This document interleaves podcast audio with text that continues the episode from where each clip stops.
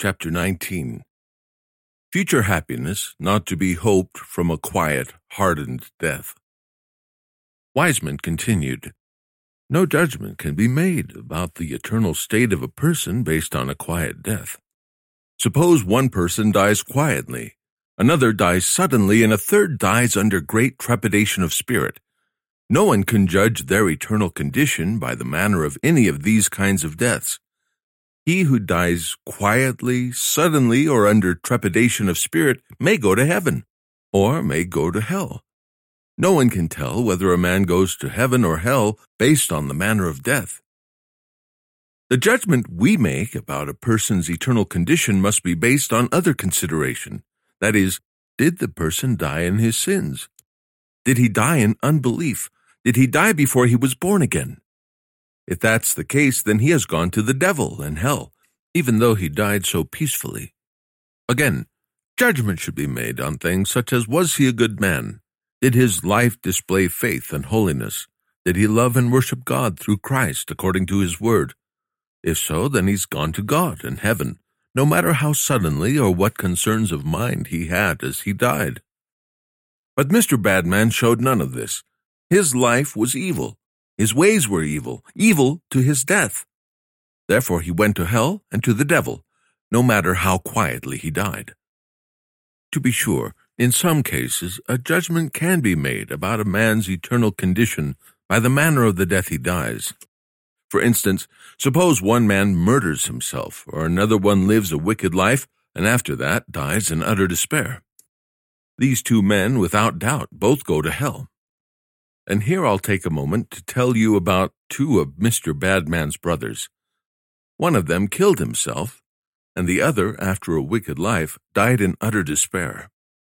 Now I'm not afraid to conclude that both of these men went by and through their death to hell. Concerning the first, how did he do away with himself? Why, he took a knife and cut his own throat and immediately gave up the ghost and died. So what can we judge regarding such a man's condition, since the scripture says no murderer has eternal life abiding in him? 1 John 3, verse 15. We must conclude that such a person has gone to hell. He was a murderer, self murderer, the worst sort, because he slays his own body and soul. Nor do we find mention made of any in the Holy Scriptures but cursed ones who do these kinds of deeds. And this is a severe judgment of God on men when he gives them up to be their own executioners, or rather to execute his judgment and anger on them for their sins. And I strongly caution sinners to pay careful attention that they break from their sins, for fear that God may dole out to them as he did to Mr. Badman's brother. Now that you mention this, I once knew a barber who took his razor and cut his own throat, and stuck his head out of his bedroom window to show the neighbors what he'd done and after a little while he died. I can tell you one more dreadful thing regarding this. About twelve years ago, a man who lived at Brayfield by Northampton, named John Cox, murdered himself. He was a poor man and had been sick for some time. The time of year he became sick was around the beginning of hay time. He thought too much about how he would live in the future if he lost his present season of work. As a result, he fell into deep despair about his circumstances and cried out to his wife the morning before he killed himself, saying, We are ruined. Soon after that, he told his wife to leave the room. He said, I'll see if I can get some rest. And so she walked out. But instead of sleeping, he quickly took his razor and cut a great hole in his side, from which he pulled and cut off some of his guts and threw them with the blood up and down the chamber. But this did not bring about his death as quickly as he desired, so he took the same razor and cut his own throat. His wife heard him sigh and take a short breath and came into the room. When she saw what he had done, she ran out and called in some neighbors, who came to him where he lay in a bloody mess, still alive and frightful to behold. One of the neighbors said, John, what have you done? Are you not sorry for what you have done? He answered roughly, it is too late to be sorry. The man said, John, pray to God to forgive you for this bloody act of yours.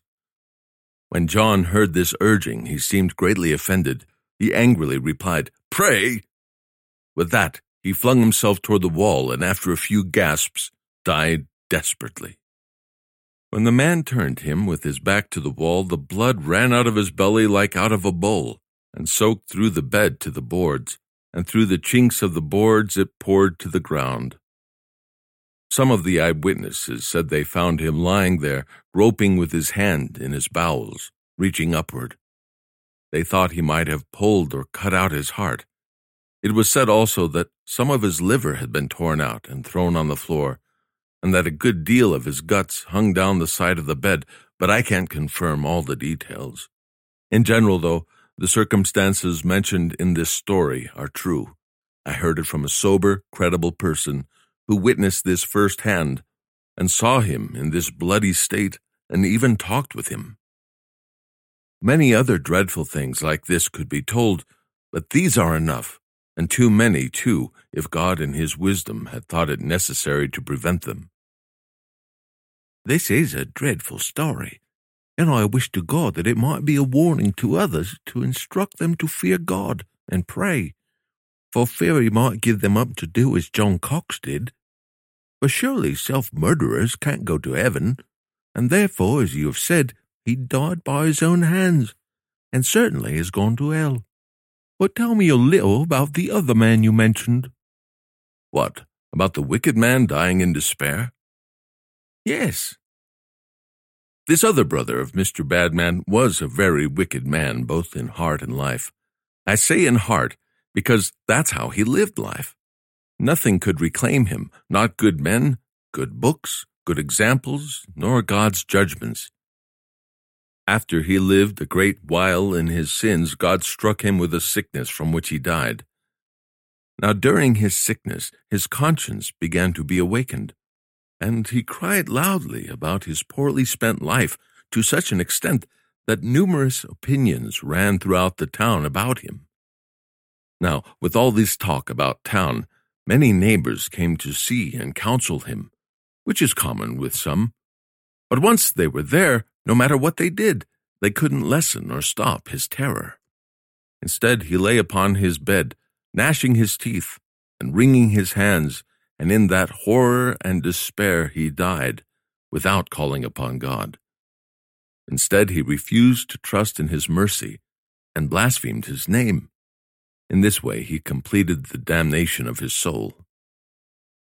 This reminds me of a man that a friend of mine told me about.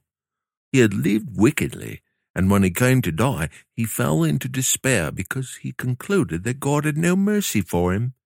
As a result, he turned to the devil's kindness, saying, Good devil, be good to me. This is almost like Saul when God rejected him. He went to the witch of Endor and consequently to the devil for help. But should I unhappily use this short time to collect these dreadful stories? It would be easy enough to present you with hundreds of them, but I'll finish as I began. Those who kill themselves, or who die in despair after they have lived a life of wickedness, do surely go to hell. And here I add a caution. All those who die under trepidation of spirit, under amazement and great fear, don't necessarily die in despair. For a good man can experience this in the throes of his death and still go to heaven and glory. Scripture, because there is no restraint that would bring about their death, but their strength is firm. Psalm 73, verse 4. As I said before, he who is a good man, a man of faith and holiness, a lover and worshipper of God through Christ according to his word, can still die with misgivings of spirit, because Satan won't slack off from assaulting good men on their deathbed. But the fact is, they are secured by the word and power of God. They are also helped with much agony of spirit to exercise faith and prayer. The one who dies in real despair can't do this in any way. But let's return to our conversation about Mr. Badman and the manner of his death. My thoughts exactly. I was just thinking of suggesting we get back to him also. So please, since it's your idea to return to his story, Let's talk a little more about his quiet and still death. I completely agree. We were speaking about the way Mr. Badman died, how he died quietly, at rest. At that point, you made the observation that people commonly conclude that if a man dies quietly, as they say, peaceful, like a lamb, then he has certainly gone to heaven. Sadly, the truth is, if a wicked man dies quietly after living all his days in notorious sin, quiet death is far from being a sign that he is saved, and far more likely an overwhelming proof of his damnation. This was Mr. Badman's case. He lived wickedly to his last breath, and then went quietly out of the world. Therefore, Mr. Badman has gone to hell. Well, since you've brought it up, and are so confident that a man who lives a wicked life until he dies, and who dies quietly, has gone to hell, show me the proof that supports your opinion. I draw my first argument from the necessity of repentance. No one can be saved unless he repents, nor can a person who doesn't see or know they are a sinner repent. And I guarantee the one who knows he's a sinner will be troubled by that knowledge. This is testified by all the scriptures, Consequently, it is testified by the Christian experience. The person who knows they are a sinner is troubled about it, especially if he doesn't recognize it until he is cast upon his deathbed. Yes, he's troubled, depressed, and cast down. Troubled, I say, before he can die quietly. It causes him to cry out, to hunger and thirst after mercy through Christ, and if at all possible, that he will die quietly. By this I mean with that quietness which accompanies faith and hope in God's mercy, quietness which Mr. Badman and his brothers never knew. His quietness is differentiated by all the astute people who witnessed his life before it, by what flowed from him, and also by the fruit of his life. I must confess that I'm no admirer of sick-bed repentance, because I think it's very seldom valid. But I have to say that he who has lived in sin and is vulgar and odious all his days, like Mr. Badman, and yet dies quietly but without repentance, he has most certainly gone to hell and is damned. This does look like an undeniable argument. Repentance must come, or else we must go to hell. And if a lewd person lives and continues in his sin until the day of his death, and yet goes out of the world quietly, it is nothing but a sign that he died without repentance, and so is a sign that he is damned. For my part, I'm satisfied that repentance is necessary because God calls for it, and won't pardon sin without it. Scripture. Except ye repent, ye shall all likewise perish. Luke 13, verse 3. This is what God has said, and anyone who still thinks they will go to heaven and glory without it will prove to be nothing but an unwise and unsaved man. Repent, the axe is also laid unto the root of the trees. But where no complete repentance is found, no good fruit can be found, and so the tree will be hewn down and cast into the fire. Matthew 3, verse 10. This was Mr. Badman's case. He went along with his sinful life to the very end, and yet he died quietly but without repentance. He has gone to hell and is damned. For I've already touched on the nature of repentance, and it was never shown that a quiet death directly accompanies a sinful life or not. Therefore, Mr. Badman has gone to hell. My second argument is drawn from that blessed word of Christ, Scripture. When an armed strong man keeps his palace, his goods are in peace until someone stronger than him comes along. Luke 11, verses 21 through 22. But the armed strong man kept Mr. Badman's house, that is, his heart, soul, and body, and he went from a sinful life quietly out of this world. The someone stronger didn't get in the way by intercepting with sound repentance between his sinful life and his quiet death. Therefore, Mr. Badman has gone to hell. For the armed strong man, the devil, quietness is his security. The devil never fears losing the sinner if he can just keep him quiet. If he can just keep him quiet in a sinful life and quiet in his death, he belongs to him. As a result, he says, his goods are in peace. Luke 11, verse 21. That is, out of danger because the devil has no fear of losing such a soul. But Christ, who is the best judge in this matter, says his goods are in peace, in quiet, and out of danger. This is a good one too, because without a doubt, peace and quiet with sin is one of the greatest signs of a damnable position. So it is. As a result, God shows the greatness of his anger against sin and sinners in his word. He says they are joined to idols. Let him alone. Hosea 4 verse 17 KJV. Let them alone. That is, don't disturb them. Let them go on without control. Let the devil enjoy them peaceably. Let him carry them quietly out of the world, unconverted. This is also one of the severest of judgments and foretells of the burning anger of God against sinful men. Also, see Hosea 4, verse 14.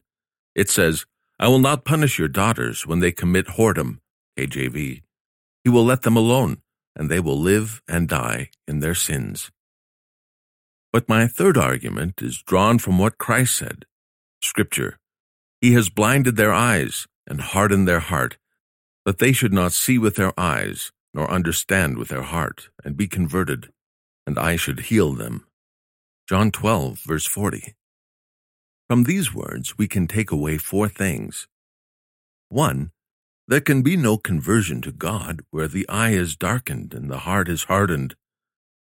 First, the eye must be made to see, and the heart broken and surrendered because of sin, or else there can be no conversion. Christ said, He has blinded their eyes and hardened their heart, that they should not see with their eyes nor understand with their heart, and be converted. This was clearly Mr. Badman's case.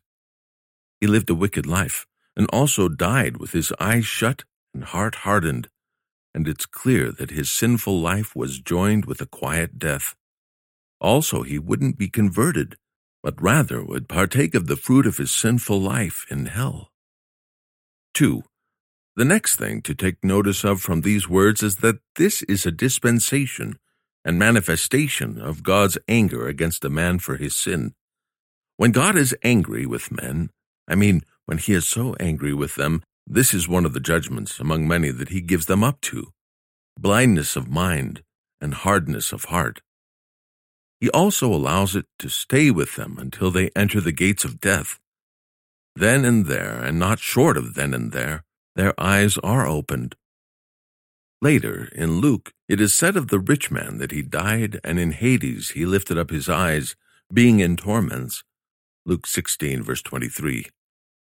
This implies that he didn't lift his eyes up before. He neither saw what he'd done nor where he was going until his punishment was executed and he found himself in hell. He died asleep in his soul. He died intoxicated, unable to see or think properly, and so, consequently, he died quietly like a child or a lamb, just like Mr. Badman did. This was a sign of God's anger. He determined to damn him for his sins, therefore he wouldn't let him see or have a heart to repent for them, lest he convert, and his damnation, which God had appointed, would be frustrated. Scripture, lest at any time they should see with their eyes, and hear with their ears, and should understand with their heart, and should be converted, and I should heal them. Matthew 13, verse 15. 3. Another thing to take notice of from Scripture is that a sinful life which ends in a quiet death is the ready, open, and beaten path and common highway to hell. There's no surer sign of damnation than for a man to die quietly after leading a sinful life. I don't mean that all wicked men who are tormented at the time of their death with a sense of sin and fears of hell go to heaven because of that torment. Some are made to see but are left to hopelessness because even though they see, they don't convert. As a result, they go out of this world with a cry of a beast to their place in hell. But I say there is no surer sign of a man's damnation than to die quietly after a sinful life, to sin and die with his eyes blinded with a heart that can't repent. Scripture He has blinded their eyes and hardened their heart, that they should not see with their eyes nor understand with their heart and be converted. John 12, verse 40. no, not so long as they are in this world. Scripture Go unto this people, and say, Hearing ye shall hear, and shall not understand, and seeing ye shall see, and not perceive. For the heart of this people is waxed gross, and their ears are dull of hearing, and their eyes have they closed, lest they should see with their eyes, and hear with their ears, and understand with their heart, and should be converted, and I should heal them. Acts 28, verses 26 through 27. Therefore thou art inexcusable, O man, whosoever thou art that judgest. For in that which thou dost judge another, thou dost condemn thyself. For thou that judgest others doest the same things. For we are sure that the judgment of God is according to the truth against those who do such things. And dost thou think this, O man, that judgest those who do such things and doest the same, that thou shalt escape the judgment of God? Or dost thou despise the riches of his goodness, and forbearance, and longsuffering, ignoring that the goodness of God leads thee to repentance? But after thy hardness and impenitent heart treasures up unto thyself wrath against the day of wrath, and revelation of the righteous judgment of God. Romans 2 verses 1 through 5. God has a judgment for wicked men, and will call them into account. He knows how to reserve the ungodly for the day of judgment to be punished. Scripture The Lord knows how to deliver the godly out of temptations, and to reserve the unjust unto the day of judgment to be punished. 2 Peter 2, verse 9.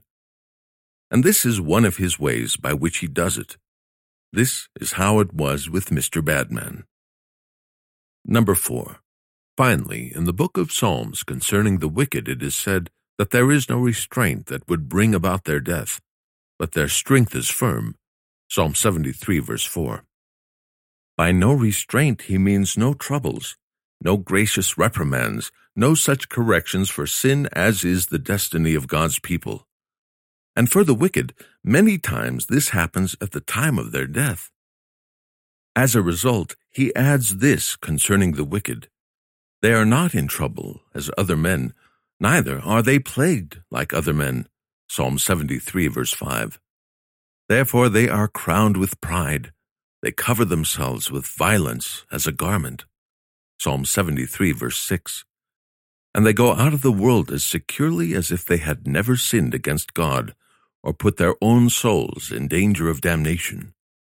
There is no restraint that would bring about their death. They seem to be free and unbound as they leave this world, even though they lived notoriously wicked lives all their days.